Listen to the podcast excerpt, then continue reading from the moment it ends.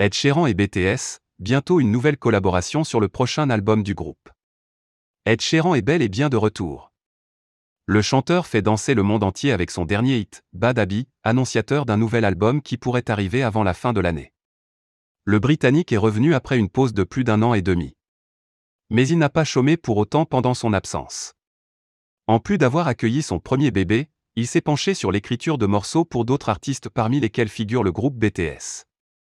Dans une interview pour Most Requested Live, Ed Sheeran a annoncé qu'il avait créé un nouveau morceau pour le groupe coréen.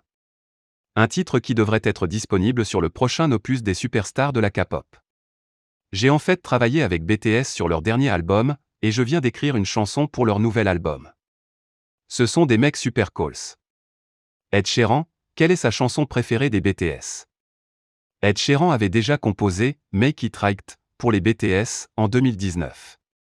Pour le moment, aucune autre information n'a été partagée concernant ce mystérieux nouveau morceau. Les fans sont à l'affût du moindre indice.